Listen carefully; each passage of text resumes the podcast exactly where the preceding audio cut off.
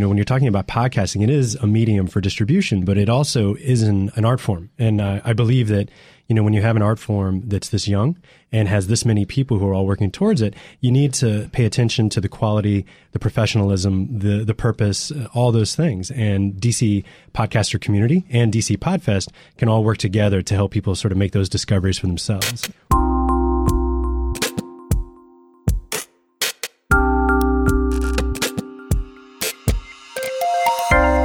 Welcome to It's All Journalism. My name is Michael O'Connell here with another media focused podcast. This time around, I think we're going to have a little fun. I've got two friends in the studio with me today.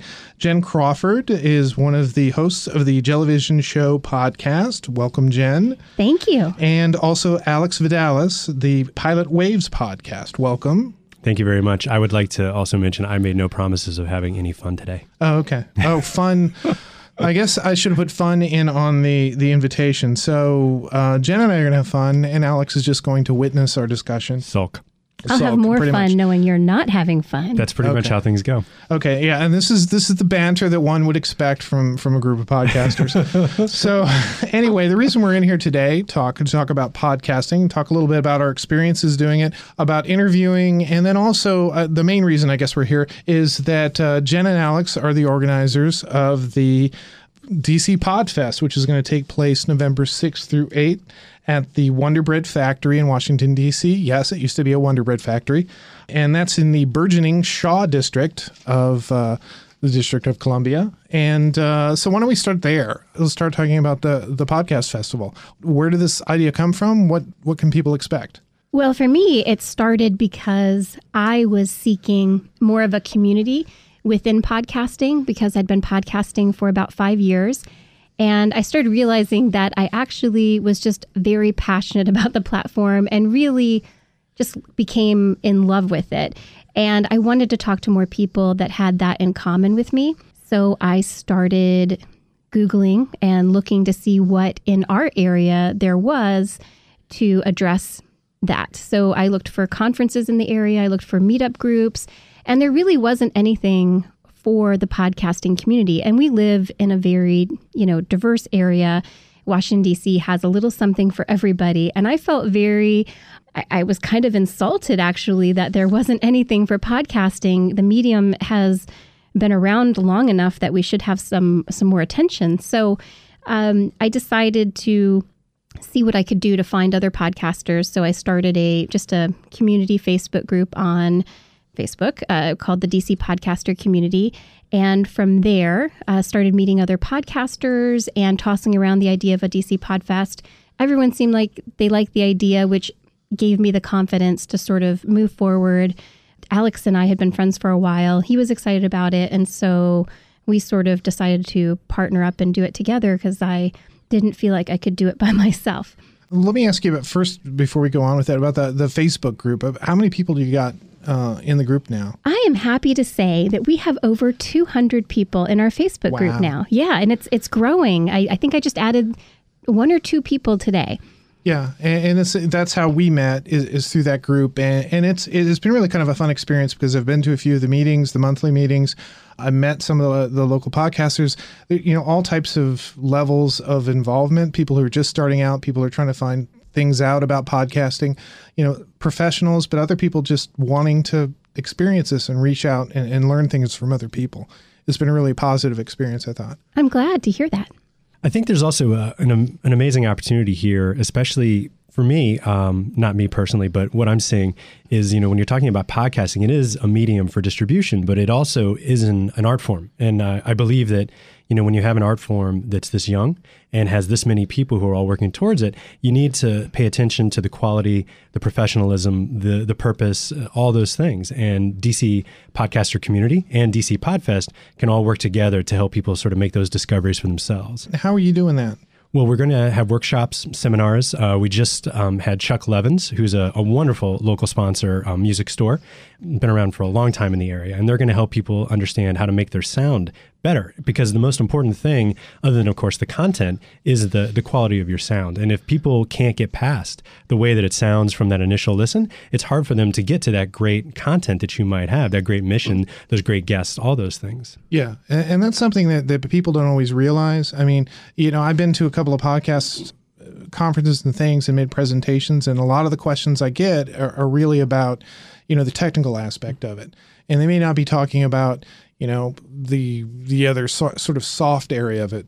You know how do you make yourself an interesting host? How do you, how do you find interesting guests? And instead they're kind of focused on this technical aspect. And technical is really is really important. There's kind of a like maybe a, a platform a platform not a platform a, a plateau that you kind of want to get to where you sound professional that you, you, there's not a lot of dip that the music uh, you know blends in the way it should that there's not a lot of really static or anything that's going to make it an unpleasant experience for the person listening to. Totally correct. And i think there is a certain amount of seriousness that uh, comes with it when you start to involve other people in your craft. When you start to seek out feedback and uh, and information and, and, and help you will start to take it a little bit more seriously. And i think that ultimately that's really where we are in terms of the podcasting art form. We're at a point where more people will start to take it seriously. The hobbyists will continue to, to do it in a hobby uh, sort of fashion, and that's fine.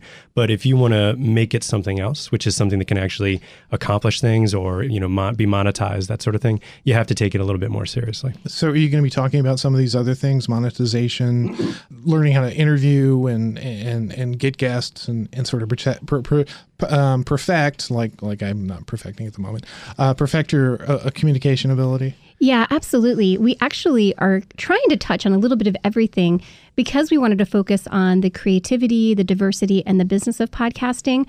We really wanted to to you know enrich people's podcasting experience, or at least uh, open them their minds to how enriching the podcasting experience can be through your choice of genres, format. Uh, there are so many things that you can do with this platform. So we we are going to have some workshops on monetization. And i actually one of our speakers is actually going to be talking about how to take the pressure off monetizing your podcast and to focus more on your message and the value of the message. Because i've been discovering there are more and more podcasters that are using the medium as a, a platform for social change and advocacy. And again, it's one of the reasons I am such an advocate for this platform is that it does give people that haven't had a voice a much louder voice and reach to uh, spread their message or to make make a social change. So I think that's going to be, you know, that's going to be a really interesting aspect of DC Podfest. Yeah, you and I uh, last month went up to New Jersey to the Mid Atlantic uh, Podcasting Conference, and there were a couple of people there who were doing presentations, and, and, I found it really heartening that they were talking about exactly what you were talking about. That that they, you know, had a, a, an issue that they wanted to see addressed. They wanted to get some voices out there about whatever they're t- particularly advocating for, and, and, very had very positive stories about what they've been able to do in their communities and make change. And, and, I find that really sort of heartening because you know sometimes when you think about podcasting, it's oh it's just the latest comic who's trying to promote whatever, or it's you know some serious political guy uh, you know talking about something. But there's so much in this in this platform. There are so many different voices. It, it, I, I, find that very exciting. Yeah, there's so many people doing incredible things, whether it's social change or storytelling or educational formats. I mean, really, what their specialized interests uh, on in podcasting. So, really, whatever you want to know more about or speaks to you, you can find it in podcasting. And I know we are probably sick of talking about this aspect of podcasting, but for those people who might not be as familiar with podcast or thinking about starting one, the nice thing about this format is it's so portable. It, it's it's a lot less demanding than a video or a blog because you can take your podcast and go on a run. You can clean your house while you listen. Uh, you can go for a you know take your dog for a walk. Uh, to me, it's such a um, it's such a polite um, form of medium. I get mad at, at videos. I get mad, even the good ones, because I'm like, I can't stop watching you and I can't do anything else while I'm watching you. Because it demands your eyes. It de- it's so demanding. We're not, this is not a, a, lot less demanding of a platform. We deserve more respect. But it's also a little insidious. Be, and I don't mean that in an evil way, although I suppose it could be taken that way, that it's it's very personal and, and it connects with you oh. at a very different level than, than video does. you know, sometimes you're in your car alone and somebody is talking directly to you and, and, and you're having that conversation. Granted, you you may not be responding to what they're saying, but you know, it's very you're very much a personal experience. And again, that's another great thing about it. Absolutely. I think you're what you're seeing now too with uh, with podcasting become becoming more of a reality in people's cars, becoming more standard. You know, the ability to get into things like Podbean and Stitcher. Were at that sort of interesting point of where FM, you know, was during its infancy. You know, where people are starting to figure out, well, what is it that actually will play? The difference is, since we're all starting this at such a, I guess, a, a personal level, you are able to activate social change because it's a personal medium. It isn't a person in a tower speaking to 35,000 other people. This is one person speaking to one person directly in their eardrums. And that is, it's very intimate. It's, it's very uh, personal. It's, it's extremely cool. I mean, there's everything about that is, is fascinating. Okay. So we all agree that podcasting is wonderful. But um, I'm, I'm, I mean, I'm, it's hit or miss. wonderful. You know? it's, it's, it's, it's all right. I can take it or leave it. I've de- you know I've dedicated my life to it, but that's it. I just love fests. That's You why I'm fe- involved. Okay, it- you're more fests. That that's what you need. Uh, There aren't enough fests in, in, in DC. um, so, how did you both sort of come to to start your podcast, and what was your sort of experiences doing that? I wish I um, I had a better story because I started it so awkwardly and I did everything wrong, not knowing what I was doing. But at the time, I happened to own a core work, a co-working space for visual and performing artists. And at the time, I the whole reason that my business ex- existed was to give these sort of underground artists and performers a space to hone their craft and also be in a space that was open to the public and for them to get more exposure. So when I started realizing that we had this ability to go um, online and tell a story for, you know, just I mean I, I think we got we got up and running for like less than fifty bucks at the time. I thought, well, what a cool thing to do. Why not tell the stories of these artists and performers and creative people when we when we recorded from my business and maybe we'll get 5 or 10 more people that know what they're doing that don't actually have to come to our space and it, it's worth it. It's worth it to put the time in just to to see what happens. And we were very experimental. We didn't know what we were doing. It was awful. We were live streaming the video on UStream, which wasn't perfect, and I wasn't really taking it seriously. I think I, I say, and I, I think this is probably accurate, that it took me about three years of doing it consistently before I like kind of kicked myself in the butt and said, you need to start treating this like a business. You need to start, you know, respecting this medium and taking yourself, taking it more seriously. And and that was sort of a mind change because I realized I'm doing this for a reason. It has a purpose behind it and I enjoy it. And look at all the value I've gotten out of it. I've met hundreds of people. I've heard amazing stories. I've got a great network of people. So I I owed podcasting something at that point. So that's how I started. Yeah, and, and that's you know I can identify with with a lot of that feeling. Um, I don't monetize this podcast, um, and, and I've been asked a few times, like, well, you know, why do you do it? You know, why do you do it if you if you're not if you're not making money or you're not getting things paid for? You know, the value that I get out of it are from the people that I meet, the opportunities that come my way because of it. There have been a ton of things that I've uh, that have come out of this that would not have happened if if I did not head down this route, and it's something I couldn't have imagined at the beginning Yeah. um, and, and that's been the the wonderful sort of surprise about it. And the fact that I enjoy doing it is is just sort of you know you know icing on top of the cake. And now, before we get away from from you, Jen, could you sort of describe what what the focus of your podcast is? Oh, yeah. So, you know, my business has since been closed uh, four or five years now, but I kept the podcast going and started recording from my home. I just made a home studio in my dining room. It works fine, but we we kind of continued the mission, and to this day, we still talk to creative people, and we also talk about topics that are pertinent to making it as a creative individual. So we talk a lot about creative entrepreneurialism and small businesses and, you know, how to do what you love and make money doing it. Yeah. So, so kind of the anti-starving artist. Let's get yeah. This this time these artists had a sandwich or something, or, or got you know got got a roof over their head, a little effort into it. Uh, how about you, Alex? How did you get started? Well, you know, it's interesting when I think back to to these different points that the Jelly and uh, the Foundry and the Jellyvision Show podcast have had, you know, in the path of the Pilot Waves podcast. And so when a million years ago when I used to get the emails from the Soundry, I, and I think I talked about this on, on your show at one point, uh, Jelly. I had this like sort of like weird jealousy, you know, because I saw this amazing space in Vienna that was doing these amazing things. It was having all this fun, and I couldn't get out there. I didn't have a car, and I was like, "Who is? Who does this woman think she is? You know, doing this crazy stuff in the suburbs? This is insane." You know, I, I was so jealous. And then, you know, I quit this long time job I had had and I didn't know what I was going to do. And I started listening to all these podcasts. For, for the lucrative career of podcasting. Absolutely. I, I mean, I had to. The money was so huge. Yeah. Also, uh, that brings me to I'm not getting paid for this.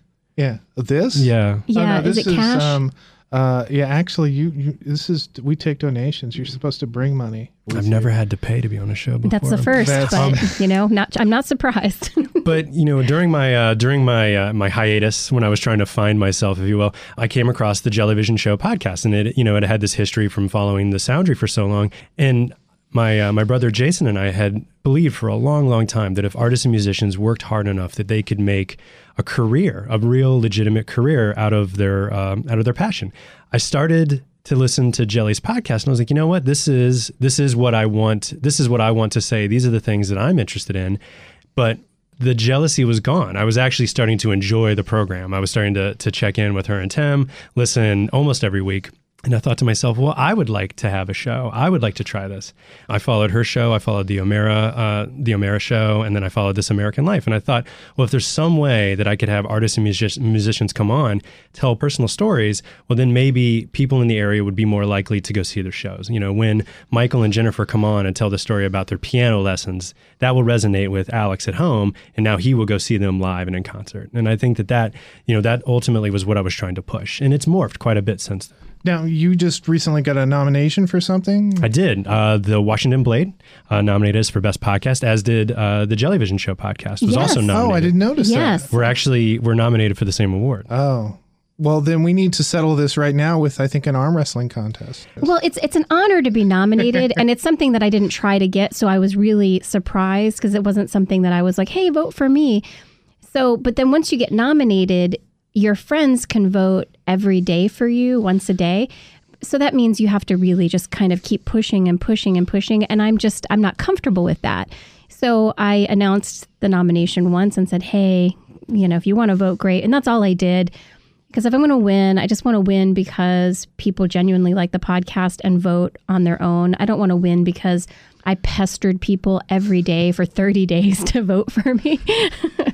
But that's I just me. no issue with that uh, uh, whatsoever. Alex is, so Alex, Alex is, is going to win. Alex will win. He's going to he's going to roll this into the big big money, the big career. Well, you know, in in terms of being nominated, which it was an amazing, you know, high, you know, to to be recognized that anyone even knows about your show is exciting enough. In my opinion, to to be nominated alongside the person who inspired you to get into podcasting, that is a whole different experience. And I'm sorry that I got to have that experience and you didn't, but that's just the way oh, it is. oh, it that's is. So, oh, that's you're so nice. And I I don't want to like let any more time go by before I let everyone know that I am a huge fan of the Pilot Waves podcast. I'm a regular listener, and it's not because he's my friend, but because I actually look forward to every episode that comes out. So I wish I had Alex's interview style and his voice because I think it's it's so addictive and, I, and I don't have it, and yeah. I'm I'm jealous of that. Just try to try to lower your voice.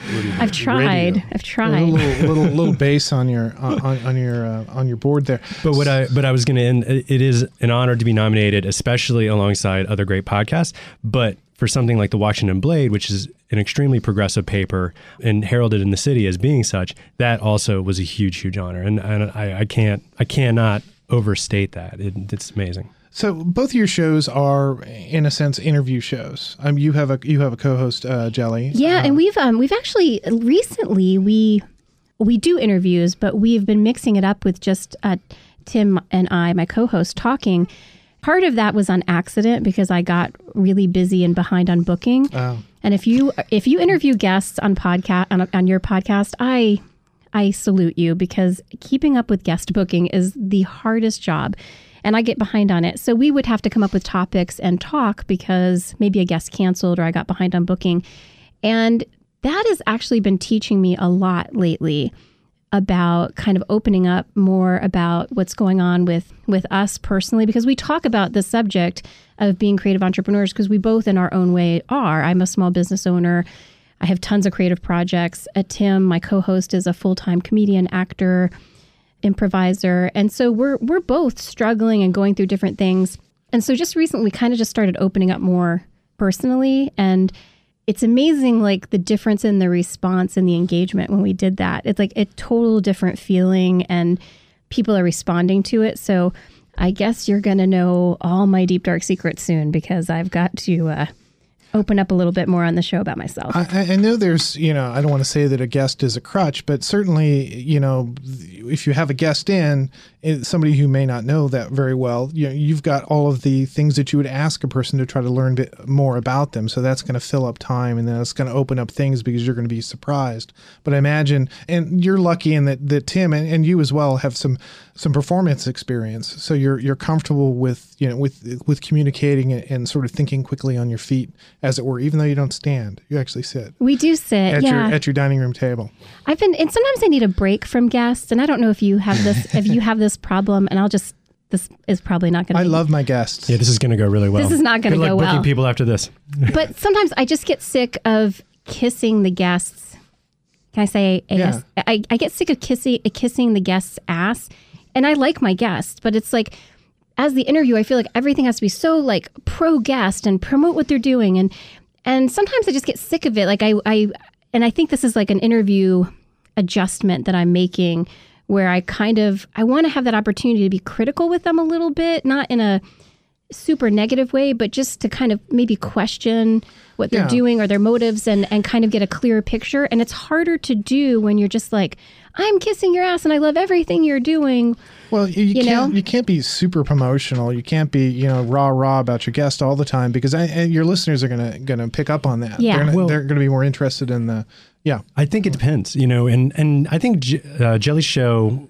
She's. I think she. I don't think she's giving herself enough credit because I think that you're not critical with your questions, but there are times that you ask, you know, curious questions because you're trying to get at an overall point. That's not necessarily mired up in positivity. It's just that you're not saying like, well, tell me again how you're going to make some money, you know. But you get there. You do get there. Thank you. But what I, that does, you know, for me, getting guests is not as hard as getting the right guests, you know. And Yeah, one of the true. things that I had to do, and I, You guys are fill-in guests, just so you know. But. Oh, we know. one of the things, I mean, this is the story of my life. Um, I would say the absolute number one thing that I've learned in interviewing guests is that you have to do a pre interview, even if it's a very small amount of time. Doing that pre interview is key. So you know, is that guest hard to get out to come out of their shell? Are they easy to get to come out of their shell? Are there particular topics that are just completely uninteresting? But more importantly than that, when you're not having the first conversation on air, there's a whole different level of comfort that I think just pays off in dividends. And that that is my number one tip. Do a pre-interview with your guests as often as possible, even if it's over email. Yeah, and, and what we do here is we'll send out the the questions um, just so that they're familiar with the idea. But but speaking to the pre-interview, that that's a really great idea, and I would recommend it. We don't do it. Uh, we've done it a couple of times, and it's something that would be really valuable for us to do because a lot of times it, it's all about the guest's comfort is how well the conversation is going to go.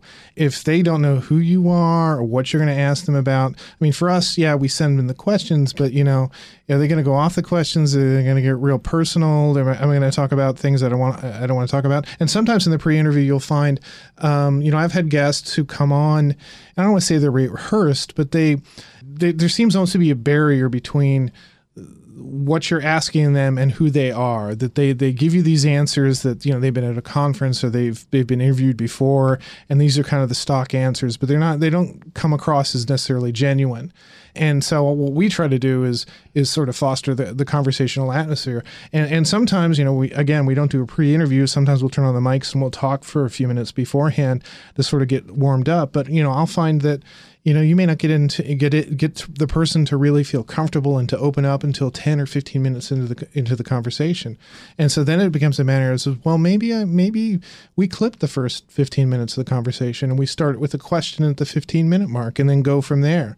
And maybe that's the way to do it. I mean for us you know, a lot of podcasts will, will just turn on the mics, they'll talk for, you know, 20, 30, 40 minutes, and they'll turn it off, and then that's their podcast. There's one podcast in particular that I'm thinking of that just basically it's a, it's a room full of people talking about movies in a way that you or I would talk about movies, you know, in a conversational format. That doesn't trans that's not entertaining people. And I think that you can't forget, you know, maybe your conversations are fascinating and that's fine, but you're entertaining people. Entertaining people is different than being an interesting conversation. Right. Um, and the reason that I started doing the pre-interviews is I was really sick and tired of doing these interviews that were fine, they were okay, and then afterwards I'd say, well, let's just hang out for five or ten minutes and just chat, see, you know, just to get to know each other. And those conversations were infinitely more interesting than the actual interviews. It really getting to like you were saying making the guest comfortable that cannot there, there's no uh, overestimation of how important that yeah is. that's like 90% of the, the interview process and the thing is this is not an unusual thing for journalists uh, who who will interview people and they may be officials that can only speak uh, to certain facts or whatever and they'll answer your questions and then once the microphone's off they'll start talking to you and tell you all this stuff that you wish you could have gotten on the mic and you know sometimes they'll say well i can't really be, speak on the record and then other times you're like you know okay well yeah you can write that in but you don't get the audio for it. So it, it's just this weird sort of dance you do. And it, it's almost like every time you interview some, every time you really interview somebody it's a new experience. Really is uh, you don't really think about that, that that much. You figure after a while you've interviewed people that you've seen everything, but it, it's a brand new person. It's a brand new perspective. They may have some quirks that are similar to other people. They may be talking about the same sort of subject, but they're coming from a completely different direction. Right. And that's where it's kind of fun when you're talking to them to see what that, you know, what what makes them unique and, and, and different. And I think what you said too is important. The listener can pick up on stuff. So if oh, you are not interested in your in your topic, or if you're getting a little bit tired of the topic, that's going to come through. You have to be curious. You can't just pretend to be curious. You have to be enjoying yourself. You have to be fascinated. And, and I've been in interviews where I've had to work there's sometimes where like this one. Oh yeah like, like this one. no no so no this one's this one's going really well. Um, but but you know you, you're listening to the answer and the answer maybe the your, your guest is answering you in a very rote fashion and, and you you really have to kind of press them you have to listen to what they're saying and try to anticipate what am I going to say that's going to going to open them up that's going to crack this veneer that's going to allow me to sort of see that person, get that person to react and respond to the questions that I'm asking, so that my audience will will see who they are. And you know, sometimes that's really tough. It can be tough. Are we? Um, I think Alex and I have this in common. Michael, do you have only in studio guests? No, we we do we do remotes, we do phone interviews. Okay, so phone interviews are a lot harder. That is one thing that I can't do.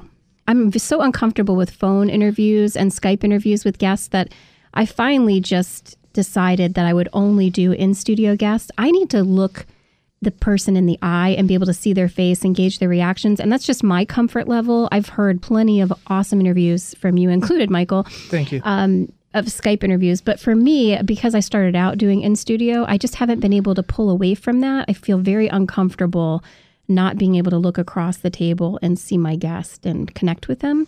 It's hardest when the guest is not comfortable and is not sure where you're coming from and is being very guarded over the phone. I mean, a lot of those barriers go down when you're in the same room. They can sort of get a sense of yeah. who you are and, and, what your, you know, non-verbal cues are. But when you're on the phone and all you have is that voice that's talking to you, and you're trying to figure out, okay, what can I say that can make this feel, person feel comfortable, you know, a hundred miles away, uh, so that they they open up to me. And sometimes you know it's it's real easy to fail eh, on a phone interview. Other times I've had I've had great phone interviews where the person is just ama- you know amazing from from step one, and it's just you know my job is to step back and and not interrupt them. totally right. The only phone interview I ever did, I actually didn't air. Um, to use uh, Jelly's phrase, the reason is because I ended up kissing uh, the guest's ass so much because I was just trying to get out of there and get it done. Because I hated the experience, I hated the way it sounded in my head, um, and I couldn't gauge that you know that sort of human interaction to understand how it was going. It was terrible. It was terrible. Well, well for us, and because of the type of podcast that, that we have, that there a lot of our guests are, are just going to be out of town and, or that they're incredibly busy people and the only time we're going to be able to talk to them is you know when they get off from work and they can't they don't want to come down to downtown dc they don't want to come to our studio. So we, we try to be accommodating and, and, i feel you know i look at it as a challenge um, that to challenge myself to try to, you know, when we do have a, a guest who is on the phone or is on Skype, uh, to try to make an e- extra effort to to make them feel comfortable, to try to try to really work on on doing a good interview. And, and it's tough but you know I you know this is part of the the way our, our podcast functions. We can't get around it. I'm not NPR I can't fly somebody into New York or have them come to our our studio in, in Burbank and and uh, have them record an interview uh, via via satellite yet. But we're, we're working there. So um, so Alex um, let's let's talk a little bit more about interviewing because we, we kind of touched on on guests what do you like about the interview process? I'm, I'm with you, Michael. I love the opportunities that come outside of the show itself. I love the people that I get to meet. I love the the projects that I get to work on as a result of it. You know, when I the very first time I started the podcast, I went to this uh, show, um, music show. Very shortly after, I went to to go see the Apes, who are having a reunion show at DC Nine in Washington D.C. And uh, it was an amazing set. It was an amazing show. It was definitely a once in a lifetime experience. And I said to myself, I am going to work with this band. I'm going to have them on the show. And that's just all there is to it because that's what I want. And then a year later, I got to work with uh, another incarnation of that band uh, called Heavy Breathing. It was the dream of a lifetime. That opportunity never would have presented itself if I hadn't had the show as sort of a context. You know, saying to someone like, hey, I want to help you with your album is okay who are you and why are you here? Saying hey i do this podcast. I, I have uh, i'm a big fan. You can listen to these episodes. I've done interviews with other bands. That gave me it's like a business card a great big gigantic audio business card. Yeah and, and i've had similar experiences being able to go to go to different places and meet different people. And it's just the benefits the benefits of doing a podcast are are, are many and, and not always that obvious. And and I had usually positive experiences. The thing that I, I find, uh, you know, every few episodes is is uh, when I reach out to a guest, they're like, "Well, I've never been on a podcast," and they want to do it because it's something different and new. And it, and it tends those those tend to be very fun podcasts because, and then afterwards they're like, "Well, that was kind of fun. That was interesting." And because it was something different, a different type of interview. And these these are people who may very well have been interviewed like on radio or TV or something else, but here's something different. So part of part of the joy is is me creating this experience that they may not have had. That's was, a, oh, you, no, you, go ahead. Oh, I was going to say that's a really good point. I've had a couple of people turn me down for interviews on the podcast for various reasons, and I'm always very surprised. And these aren't famous people because we don't tend to uh, interview famous people, but for anyone that's thinking about going on a podcast, I think what an amazing experience because one, you get your story or your message out there. If you're a business owner or a, a, brand or an author or doing something very cool that you want people to know about, it's essentially a commercial for you, but that does not feel like a commercial. You get to present yourself how you want to present yourself in a long form format, and that's such a rare opportunity. And then in terms of guests, I find it such a bonding experience. Anytime you can have a unique experience with somebody and share that, it's special. And in our case, our special circumstance is a podcast, you know, sharing that podcast experience together, the recording of it, the creating of it, and then putting it out there to the world. You've sh- shared that with somebody, and that's really special. Plus, it's very altruistic. I think all of us, none of us are. Um, you know, capitalizing monetarily on our podcast. So we really um, are just passionate about kind of getting stories out there, the kind of stories we like to share. Creating a shared creative experience. Yeah. So we're just doing it because it's something that means something to us. And so the people that come on my show and your show, it's a positive experience for them because we don't have to do it. I, I, can say, I know you just said that, Alex, that you had a, a, a bad interview. Um, I, I, can say that all of, all with, with the exception of one interview, were all incredibly positive. People came away feeling good about it. You know, they helped us promote it afterwards. We had one guest, and I challenge my listeners to try to figure out who that is by, by all the podcasts, who came in. It didn't quite, I think, understand what we were doing which seemed odd because of, of who he was. And then at, at like about 35 minutes, he just said, okay, you know, it was like he was done answering questions. Wow. And, and we just sort of wrapped up and he left. And I was like, well, that was interesting. And he didn't he didn't promote our podcast. And I'm not exactly sure what we could have done differently. But what was strange was what he had to say for the little, little time that he was there was really interesting. And actually, I've this will help people f- figure out who it is. I've actually mentioned this interview uh, several times because of some of the tips that he he left while he was here. But you know, that's that's one of those things I don't think I could have changed in any way. Yeah, and I, th- I mean, I probably out of the twenty-five or so interviews I've done, I probably only had two or three that I think went badly. All three were definitely my own making. I was the one, you know, and I mean, there's never every even a bad guest and there's one in particular who's actually he's a friend of mine now. It was one of the worst interviews I've ever heard in my entire life. I just he wasn't in the mood. It, he was tired. and It just didn't work. But still, that's my responsibility to figure Right. out how to work with that. Yeah. Um, and I and I failed. and I think that's probably what it was. And there was actually before you say anything, Joe, there was one other one other interview that that didn't go as well as I had hoped it was, and that was because I was I wasn't prepared. Um, I, I got the person in. I thought the guest was going to be one thing, and it turned out that she was very different. And I felt bad because I my game wasn't up to where she was at, and, and everything that she said was really interesting and very useful to our to our audience. But I felt I, I we, it could have been so much more if I had actually spent some time and done pre work. That's the other thing. You, you say do pre interviews. I say do pre do some pre work. Do a little research about who, who the person is you're going to be talking to. You know, check to see if there are any other interviews of, uh, of this person's. See what their bio is, or that would be on Wikipedia. You know, get a sense of who they are and what's what. It, you know, maybe they have an interesting place that they grew up or that they, you know, that they worked at that you can sort of work into the conversation. That's another way to, you know, get people to open up and to feel more comfortable, provided they don't think you're kind of a creep. Also try uh, alcohol. You can uh, you can. I thank you, Michael, for providing such a copious amount of alcohol Uh, to get Jelly and I You to know, uh, I- feel comfortable. I, yeah, it was. I rolled the bar in here. We we we imbibed for a couple of hours. I got us to the right level. There, you know. The You best martini I've ever had. you haven't lived till you've seen Michael shotgun a beer. It's Yeah. amazing. Yeah, oh, yeah, jeez. yeah. No, uh, there's no alcohol. Really. But it's funny, you know, sometimes it does come down to chemistry, and it's really hard to, if the chemistry is not there, it's really hard to rescue that situation.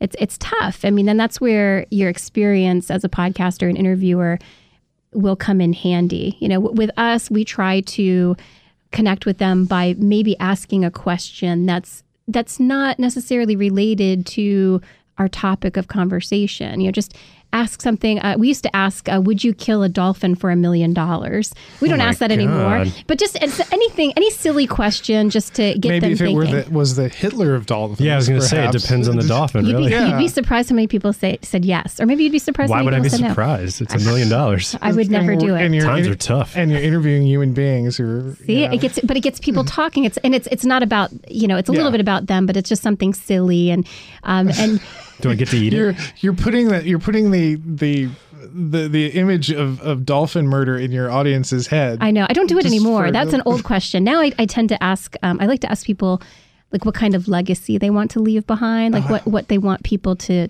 to gain after they're gone. For a second there, I thought you were gonna say what type of luggage they had, and I was like, Well, that would be a great question too, because it's just something you know, just a little something, just to kind of break the ice or get them, get them loosened up. Because sometimes they're just what you have to remember is they're nervous. Nine times Yeah. out of ten, they're they're more so nervous, and I'm always surprised. I'm still to this day when somebody comes and is nervous, I'm like, you're nervous to be interviewed by me. I'm nervous that you know I'm not going to do a good job by you. to to trudge to your house, to sit at your dining room table and stare in, at, into your microphones. That's Intimidating. nerve wracking. It's very intimidating. I guess it is. May I ask a question? Sure. Michael and uh, and Jelly, how quickly into the interview can you tell whether or not that's going to be an absolute A or not? The the interview or just the, interview. experience of the per, the, per- I can usually get a pretty good sense of the person when we're we're setting up the mics as to what type of person they are. Nine times out of ten, though, you can you can tell because most people haven't been on podcasts. They're they're they're just trying to figure things out. But usually, about by about ten minutes in, you'll know. You know, you you want to get them to that sweet spot where they where they feel comfortable, where they're ready to open up, um, and that they they see that you're not there to harm them. This is my gauge. Okay, so because I already told you I have people that come to my home, to I my home throwing, studio to was record. throwing her softball. So, uh, so this is how I can tell if it's going to be a stellar interview or if we're going to have to work a little harder. Not that it's going to Mm-hmm. be bad, but we might have to work harder. And that's if they take food or drink when they come in, because we do kind of a pre-interview. I, I send a really lengthy You just send a large fruit basket. You've gotten my email before. I I think uh, we've I send a, a, a lengthy email ahead of time, but then we do a little pre-interview before we turn on the record button. And I just and that's just to make sure they have time to go to the bathroom, get to know Yeah, each we other. walked around your house for a little bit. Yeah, we just hang out. But I always have a snack and um, a wine or a non alcoholic beverage. And if they won't take anything, if they won't take food or drink and they're just sitting in their seat and they don't go to the bathroom, I'm like, okay, we're going to have to work harder because they're not relaxed enough or feel comfortable enough to eat in front of me. you know, they're just they're not ready to break bread with us and and it's it's foolproof. And if they don't eat or drink, I we have to work harder to get them comfortable and get connected with them on the show. Well, and it's funny because in contrast, it seems Alex, you, you you're like, here, drink this. It's like the minute they come in the door. Here's your here's your large tumbler of grain alcohol. Well, normally what I say is, you know those houses that you have to take your shoes off? Well, it's like that, except Take that your, your pants off, Yeah. Nothing wrong with that. okay, yeah, that's a good point.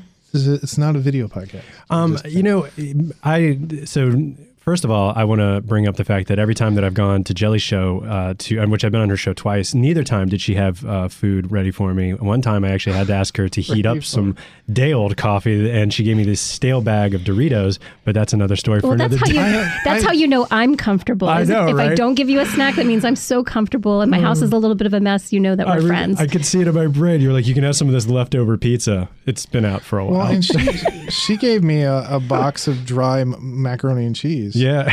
So and, and she didn't even offer that that I could fix it. She said, "Here, chew on this," and I was like, "Okay, Here. well, this is how this is going to be." well, and you chewed on it in the microphone, which I thought was very unprofessional. Yeah, could you please chew off mic? It's the worst. People don't like to hear people eating on podcasts. So they say. I've Except never, for I've the- never had that experience. Yeah, except for the people eating podcast, which I hear is really, really The a big deal. podcast. The edible The edible, the edible podcast. You've had some experiences doing uh, live podcasts. How, how does that work out?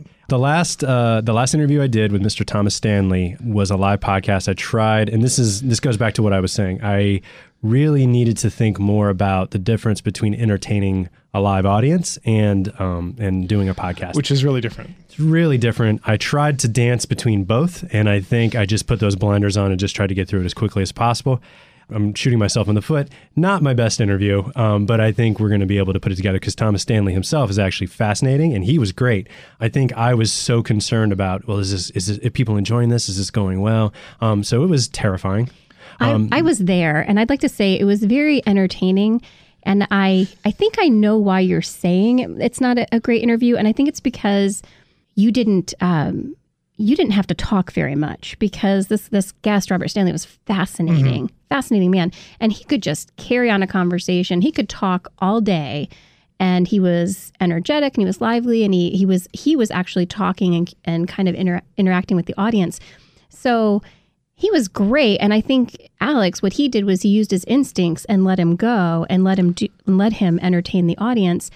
It probably felt weird to you because you didn't have to do as much I feel like you're just bringing up the fact that I like to put myself in the spotlight again. This is like a veiled, uh, you're teasing that you're doing.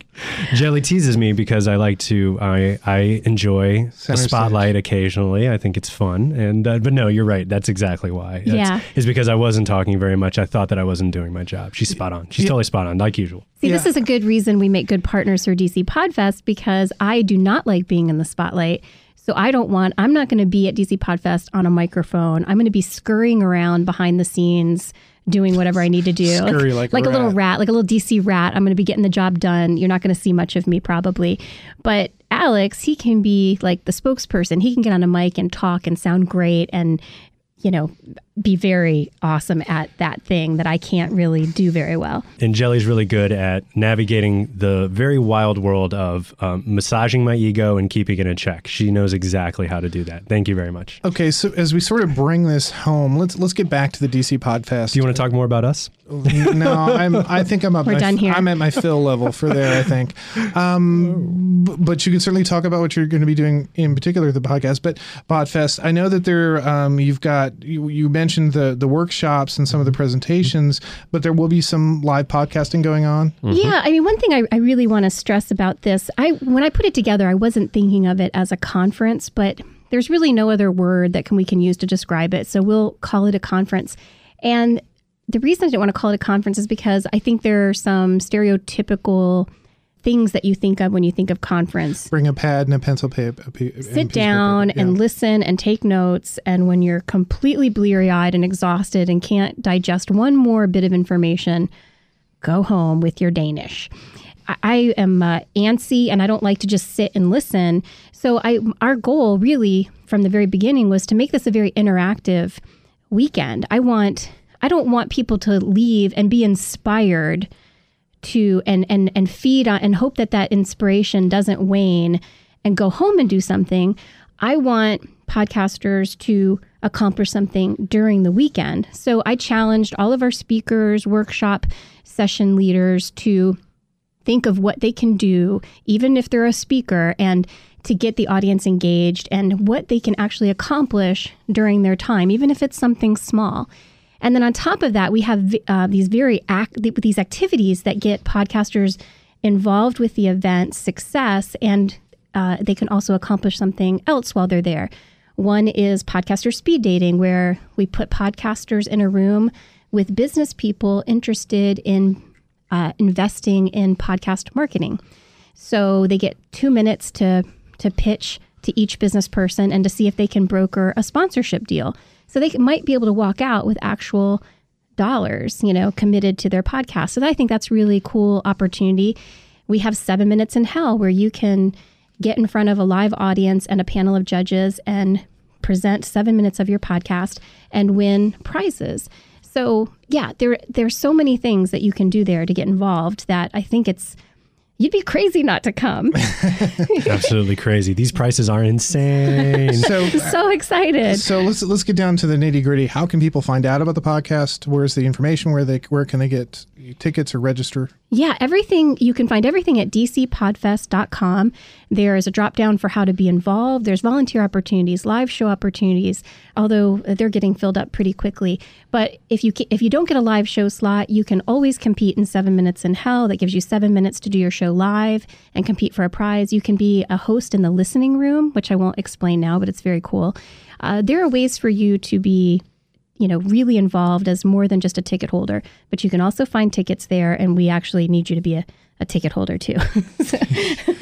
and it, if even if you're not going to be able to make it to the DC Podfest, I can't stress how how amazingly excited we would be to have you join the DC podcaster community, even Yeah. if you're not doing a podcast. Or even in DC. Absolutely. Just Sure. jo- just join the community. Come and see what other people are talking about. See how easy it is to get started. See how many different shows there are out there, and don't shy away because someone else might be doing a show that's similar to the one you want to be doing. My show and Jelly's show are very are remarkably similar, but our takes on it are wildly different. And I think that that is a, another reason why more people need to be getting in podcasting. This is something that we're committed to not just for this year, but the year after and the year after that. and This- things in between. and things in between. We're trying to get more live podcasts out there. We're trying to do more with the people who are already being do, doing shows in the area and have been doing them for a while. The time is now to get involved. There's a certain magic in the air around podcasting right now, and I think that you would be crazy not to get involved. And it would start with coming to the DC podcaster community. But I'm gonna have to warn you: if you come to the DC podcaster community, you're gonna catch the fever, and you're gonna end up coming to DC Podfest. So It's you might as well true. just buy your ticket now. Yeah. Well, and I, I love what Alex said earlier when we first started speaking about how the value that podcasters can find in community. It's not just, you know, meeting new friends. It's it's making each other better. Like we owe this platform something. It's given us all so much in return. So what do we owe this platform? We owe to make ourselves the best podcasters we can be. And the best way to do that is to connect with other people, learn from other people, get help from other people, and be part of something that's bigger than just you in your studio by yourself or with a guest talking to a microphone. It, you know, you need to be part of a bigger community to feel that connection, and it'll also keep you going. It'll keep you passionate about what you're doing by by having that connection with other people. And I can't even tell you how many good things have happened just from the connections from the community. I'm here because of the DC podcaster community. I mean, that who would have thought I would have been in a WTOP. You know, uh, newsroom station recording a podcast. I'll, I'll show you the the glass and closed nerve center after this. Yeah. I'll be I'll be thrilled to do that. And I also want to say if anybody's like, "Hey, these smaller conferences, I mean, are they really worth it?" I want to give a shout out to the Mid-Atlantic Podcasting Conference where I was at with you, Michael. It was a one day conference uh, somewhere Westville, New Jersey, put on by Joe Pardo. Hey, Joe, if you're listening to this, great job. I am benefiting from that one day conference to this day. I met a guy there. He can't make it to DC Podfest, but he's been talking about DC Podfest on his podcast. He's been promoting it on Twitter and Facebook. He's invited uh, us to come on and be on his podcast to talk about it. And that was just one great thing that happened. I mean, that's just one example. I could go on. But, and that was just from a one day concert. All these great, I mean, concert, conference. I mean, I can't I can't even stress to you the importance of connecting with your community, all of the opportunities that will suddenly fall into your lap from doing that. Yeah, yeah. Well, all this po- positive affirmation about podcasting, I do not think I can add any more to. Alex, Jen slash Jelly, thanks for coming on. This has been great. Oh, thanks for having us. Absolute honor. Thanks it for was having a us. pleasure. We'll, we'll see you November 6th and 8th at the Wonder Bread Factory in Washington, D.C., in the Shaw District near the uh, Shaw Metro Station. And uh, check out uh, all the information at uh, DC. It's DC Podfest. DCPodfest.com. com. There we go. Podcasting rules. There we go. You've been listening to It's All Journalism, a weekly podcast about the changing state of digital news. This week's podcast was produced by Nicole Ogrysko and Michael O'Connell. You can find out more about It's All Journalism and download past episodes at itsalljournalism.com. It's All Journalism is produced in partnership with the Association of Alternative News Media. Thanks for listening.